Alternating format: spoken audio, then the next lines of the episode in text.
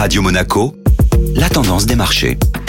La tendance des marchés avec Société Générale Private Banking. Bonjour Alexandre Rolando. Bonjour Benjamin. Un début d'année contrasté sur les marchés financiers. Déjà trois semaines se sont écoulées en 2021 et les marchés financiers affichent des performances contrastées. À ce stade, les indices des pays émergents tirent leur épingle du jeu en postant des performances depuis le début de l'année proches de 10% contre 2-3% pour les indices des pays développés. Et qu'en est-il du côté des secteurs? Même constat d'un point de vue sectoriel. Les nouvelles autour du durcissement des mesures de restriction sanitaire ont pénalisé les valeurs liées au voyage et loisirs ainsi qu'à l'immobilier qui se retrouve mécaniquement en bas du tableau. A contrario, le secteur des semi-conducteurs domine ce début d'année, notamment soutenu par la forte demande du secteur automobile, l'explosion des commandes de la 5G et le retour de l'appétit pour les valeurs liées au home working. Enfin, après une année 2020 difficile, certaines valeurs automobiles se distinguent, et notamment du côté des États-Unis. Les constructeurs historiques General Motors et Ford répondent présents à la demande sur l'électrique. Leurs actions s'envolent de plus de 30% depuis le 1er janvier. Bonne semaine à tous. La tendance des marchés était signée Alexandre Rolando. Merci. Société Générale Private Banking Monaco vous a présenté la tendance des marchés.